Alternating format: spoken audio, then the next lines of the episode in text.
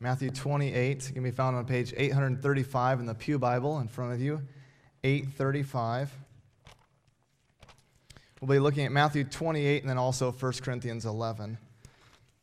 I'll read these texts as we go. Matthew 28 is on page 835.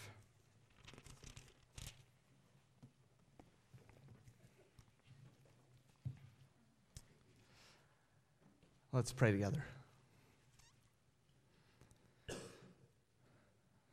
Our Father in heaven, as we turn to your word, would you turn our hearts to you? Would you turn our love and devotion to you and to Christ? Might he be exalted and honored in and through your word as we see the gospel on display, even as we will participate in it uh, as we partake of the Lord's Supper later. So, would you work in our hearts now to receive your word? In Jesus' name, amen. Signs and symbols. Signs and symbols. We, we recognize the significance of sign and symbols, signs and symbols in our own day. We observe the value that a logo of a company can have and how they are easy to remember and how they point to the company and how some of these we actually identify ourselves with. If you see the swoosh, you know that what that represents, right? Nike.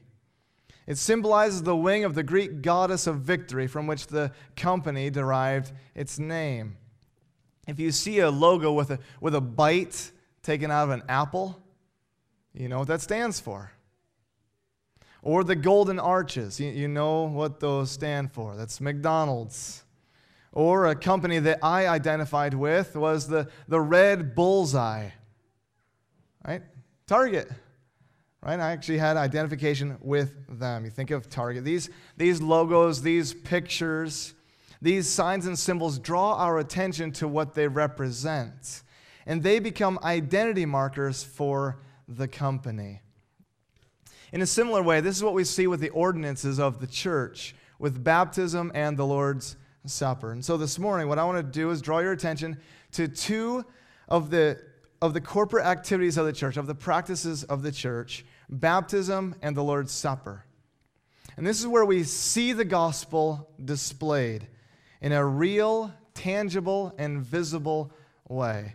In a sense, they, they are outward pictures of an inward reality and our identification with Christ. So, first, consider with me baptism. Look with me now at, at Matthew 28 16 through 20.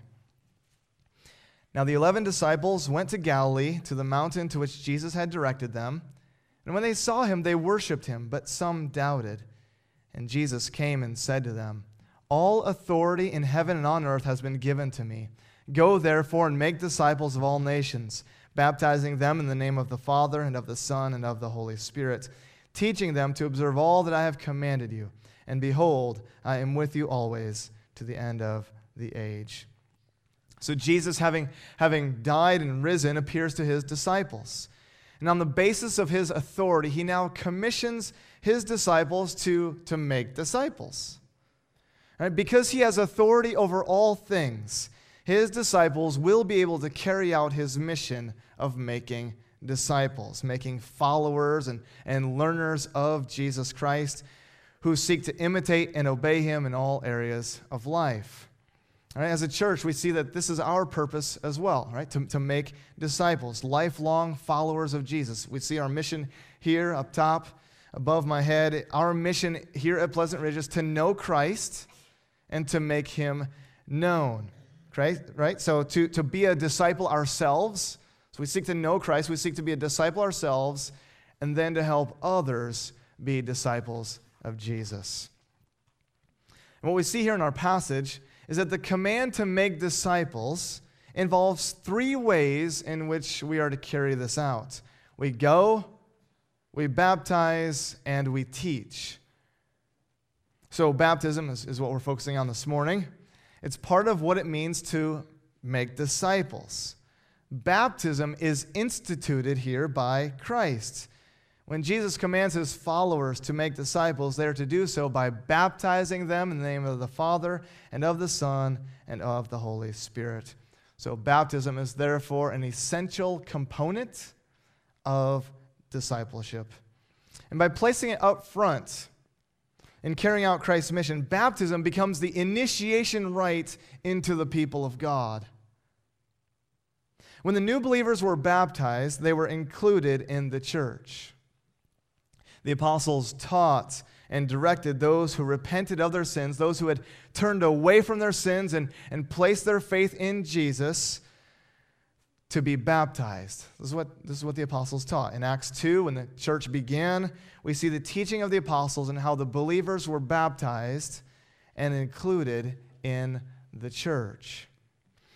When Peter had shared the good news about Jesus at Pentecost and people became convicted of their sin, they asked Peter, What do we do now?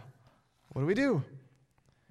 And Peter said to them in Acts 2:38, "Repent and be baptized every one of you in the name of Jesus Christ for the forgiveness of your sins, and you will receive the gift of the Holy Spirit." And then in verse 41 he says this, "So those who received his word were baptized, and there were added that day about 3,000 souls." So, those who repented, those who received the word, those who believed in Jesus Christ and the good news about him, then they were baptized and added to the church. So, baptism was instituted by Christ, it was taught by the apostles, and it was also practiced by the early church. In Acts 8, the, the word of God spreads to Samaria. And as Philip proclaimed Christ, people believed. And then Acts 8:12 we, we read this. But when they believed Philip as he preached the good news about the kingdom of God and the name of Jesus Christ, they were baptized, both men and women. And then in Acts 8:34, as Philip is interacting with the, the Ethiopian eunuch and sharing with him about the good news of Jesus from the Old Testament. Here they are, they're, they're going along and they see some water. And the eunuch says to Philip, What prevents me from being baptized? Here's some water. Well, What prevents me from being baptized? In other words, he's heard the gospel. He wants to express his faith in Jesus Christ by being immersed in the water, by being baptized. And so they both go down to the water, and Philip baptized him, and then they came up out of the water. So, baptism is for believers, it is for those who have placed their faith in Christ. And it pictured the gospel and one's identification with Jesus. This is the way the believers publicly express their allegiance to Jesus. In a very real and tangible way, the believers were immersed in water as an act of obedience to symbolize their union with Jesus Christ. Right? So, so as they go into the water, right, they are dying with Christ, so to speak. They, they have died with Christ. And then they're under the water. They're buried with Jesus. And then they rise up out of the water. They are raised to walk in newness of life. Baptism pictures the gospel. It becomes a visible sign and symbol of one's faith in Jesus. Now, does baptism save you? No. Is baptism necessary for salvation? No. Think of the thief on the cross. Perfect example. Baptism does not add to one's salvation or complete it. We are saved by grace alone through faith in Christ alone. Period.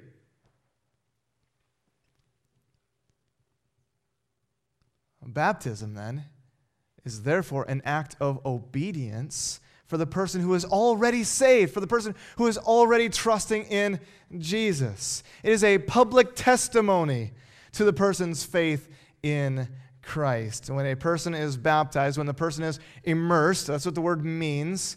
When a person is immersed, it is a public profession of the work of God in their life. It is a public profession of the inward change in the heart of the one who already belongs to Jesus. It is a visible expression and sign of our identification with Jesus. Okay, that's number one, baptism. Number two, the Lord's Supper. So, baptism is, is the ordinance that, that is part of the beginning stage of this discipleship process, right? It's at the beginning.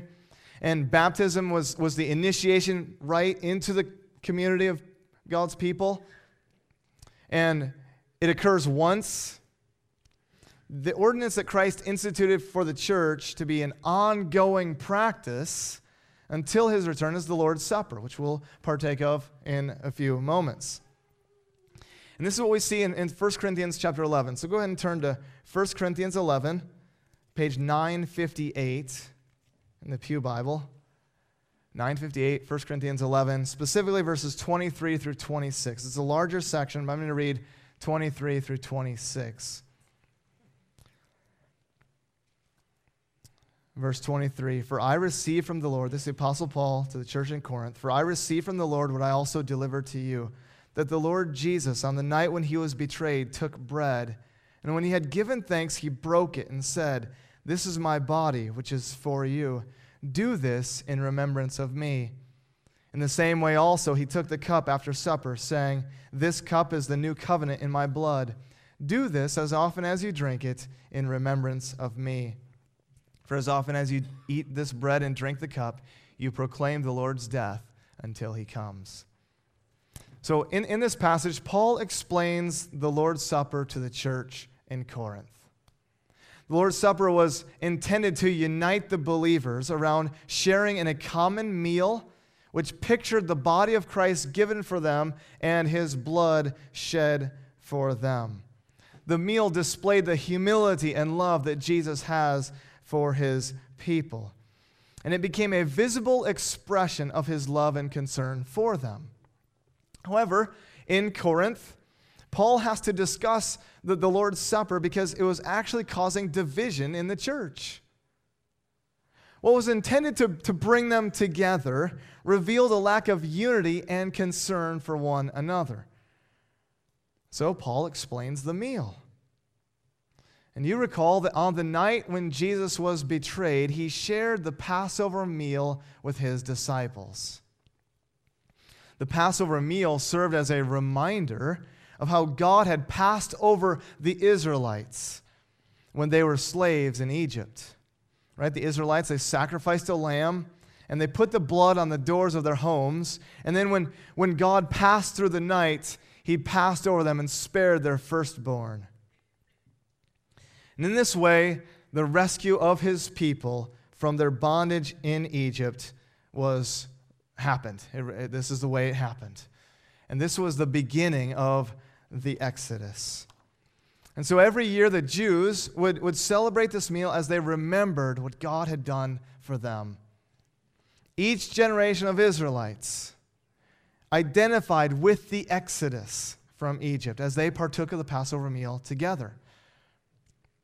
And as Jesus partook of this meal with his followers, he gave it new significance a greater act of deliverance was about to be accomplished by Jesus. Right? A new exodus, a new rescue for God's people through his body and his blood. Luke 22 19, Jesus says this, and he took bread. This is what we read here. And he took bread, and when he had given thanks, he broke it and gave it to them, saying, Here's what he said This is my body, which is given for you. Do this in remembrance of me. And likewise, after likewise the cup after they had eaten, saying, This cup that is poured out for you is the new covenant in my blood. The disciples were to do this in remembrance of Jesus. When they partook of the meal together, they were to remember what Christ had done for them, or what he would do for them. That Jesus sacrificed his body and his blood for his people so they might be delivered and rescued from their sins, from their bondage to sin, and so they might be brought into a right relationship with God through faith in Him. So Jesus institutes the Lord's Supper. And it was taught and passed on to the churches, which is what we see in 1 Corinthians. Verse, verse 23 For I received from the Lord what I also delivered to you. So Paul has received this from the Lord, and now he, he passes it on to the church. Just as Moses, right? You recall Moses had passed on the instruction regarding the Passover meal to, to the people of Israel, and they celebrated and remembered what God had done for them. So now, here's the Apostle Paul in a similar way, passing on to the church the instruction that he had received from the Lord concerning the Lord's Supper. And just as that Passover meal was central to the life of the Israelites and their experience, so now the Lord's Supper became central to the life of the church because it pictured in a visible way what Christ had done for them in dying on the cross for our sins a picture is worth a thousand words. When you see the bread, and we're, we're going to do this in a moment, when you, when you see the bread taken from, from one loaf, this symbolized our union with Christ, right? That we participate in the body of Christ as, as one people of God. And this bread that you'll see as it's passed out is broken. It's broken and it's given for you. This pictures Christ's body being given for us. And the cup, as we partake of that together, we are reminded that Christ died a violent death. Right? His blood is poured out. His blood was shed for the forgiveness of our sins. And so, as we see these elements and partake of them together, we are proclaiming Christ's death until he comes. And in doing so, we, as we celebrate this meal, right, together in faith, and as we obey Christ's command, we are nourished and strengthened as his followers. And now, third and finally, how, how do we apply this, right? You see this in your outline. What are the practical implications for us, right? We've covered this as a church. What are the practical implications for us as individuals and as a church? Right? How do we apply this? What do we make of the ordinances? What significance do they have for us? First, since baptism and the Lord's Supper were instituted by Christ and taught by the apostles and practiced by the early church, then out of obedience to Christ, out of a desire to grow in this discipleship process, we should be baptized and partake of the Lord's Supper. Let me, let me back up a step. First, we need to repent of our sins and place our faith in Jesus Christ. First, since baptism is an outward picture, right? You see the water dying with Christ, being buried, and then rising. And that's a picture. Since, since baptism is a picture of an inward change, that I really have died with Christ, have been buried, and have risen to walk in newness of life. That's really happened inwardly, that we are identifying in his death, burial, and resurrection. Then we must first believe in him. Second, since baptism and the Lord's Supper are outward pictures of the gospel, then we must not base our salvation on whether or not we've been baptized or partake of the meal. Do not base your salvation, your relationship with God, on your baptism or on whether or not you eat the bread and drink the cup that we, we, that we pass. There is a danger.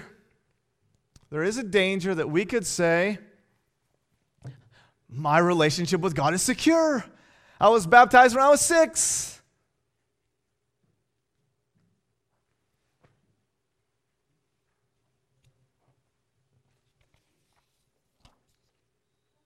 At the same time, we could also risk falling to the other extreme. if baptism isn't necessary for salvation, if the Lord's Supper isn't necessary for, for salvation, if they aren't the means of salvation, if they don't add to or complete my salvation, which they don't, then what benefit is there in doing these two ordinances? Why bother? To which I might reply just because Johnny Kate, Ellie, and Ben are my children, and nothing will change that. And just because obeying me doesn't add to or make them more my children, does that mean that they shouldn't obey? Does that mean that there is no benefit in obedience? Rather, they, they strive to obey out of my love for them and their love for me. So also, should we not strive as children of God, as believers in Christ, to obey the commands of Christ? We need to ask ourselves what does Scripture say? And am I willing to obey what Christ has commanded, no matter the cost. And not just in reference to these two things, right? Not just reference to baptism or, or the Lord's Supper, but in everything. Am I willing to obey Christ? In other countries, Grace could probably attest to this. In other countries, in fact, even in our own state, I've heard stories how the new believer desires to be baptized and he knows that it might cost him his life. This actually was what was going to happen in the early church, right? It might cost him his life. It might cost him never to return home again. It might result in being disowned by family. there is a real danger for some of these young Christians. But out of their desire to obey Christ and display a love for Him, they are immersed in water in order to express their allegiance to Jesus. It's remarkable. Another, another practical implication of these ordinances is the responsibility to examine ourselves Right? That's what Paul will draw out in this passage. Before we partake of the meal together, we must examine ourselves in light of Scripture. Right? It's not this, as we partake of this meal, it's not, I'm a pretty good person. I'm a, I'm, a, I'm a good person, so it's okay if I eat the bread and drink the juice. No. Rather, we examine ourselves and we see to it that we have confessed our sins, that we have repented of our sins, that we're not holding to our sin, right? We release that, not hold too tightly, not hold tightly at all, in fact. And we trust in Christ's work, not our own. We come to the table because of what Jesus has done, not what we have done. So we, we before we partake of the meal, I will allot the time in which we'll examine ourselves. Okay, so practically we'll, we'll do this. And lastly, as far as a practical implication for the church regarding baptism and the Lord's Supper, we see this. Since baptism is the outward sign of the inward change, and since baptism is the initiatory act for those who belong to Christ, and since baptism doesn't save you, but is an expression of our faith in Christ, then we as a church baptize believers. We immerse in water those who are following Christ as their Savior and Lord. There's not an age restriction, but it is for those who, who publicly identify with Christ, who desire to publicly identify with Christ and express their faith in Him.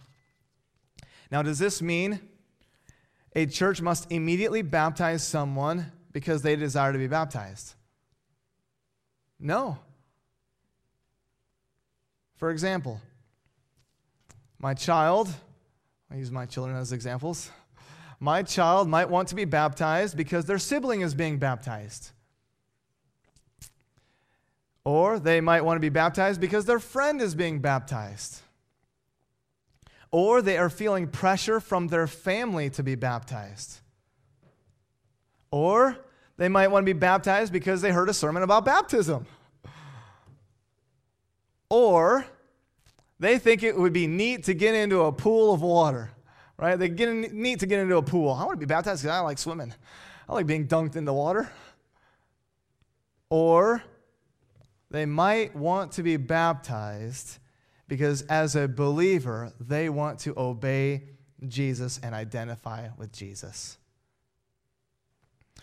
So, in a, in a real practical way, for, for what we've sought to do with baptism in our own family, you're probably wondering, what do, what do you do, Sean? Maybe you're not wondering that. I'll share what we do. We have them bring up a few times. Okay, so I preach on baptism. We have them bring it up a few times on their own. And what we do is we really seek to understand why they want to be baptized. Why do you really want to be baptized? And try to get to the heart of that. And by allowing them to bring it up on their own on several occasions, we are seeking to discern if the Holy Spirit is convicting them in this way. You just want to be baptized because you heard about it or because you really want to obey Christ. The Holy Spirit will convict us of sin, right? The Holy Spirit leads us and guides us and convicts us. In, in regard to the Lord's Supper, so that's what we do as, in regard to baptism. In regard to the Lord's Supper, as, as practical implications as a church, when we partake of the meal, we're partaking in unity with one another to express our unity in Christ. So if you're a believer here, I'll mention this in a few moments as well. If you're a believer here, whether, whether you're a member here or not, you can partake of the Lord's Supper with us.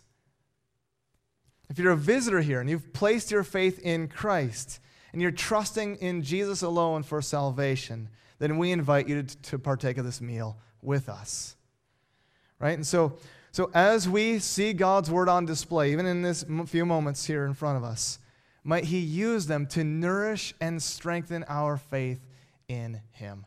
Let's pray together. Our Father in heaven, we give you thanks.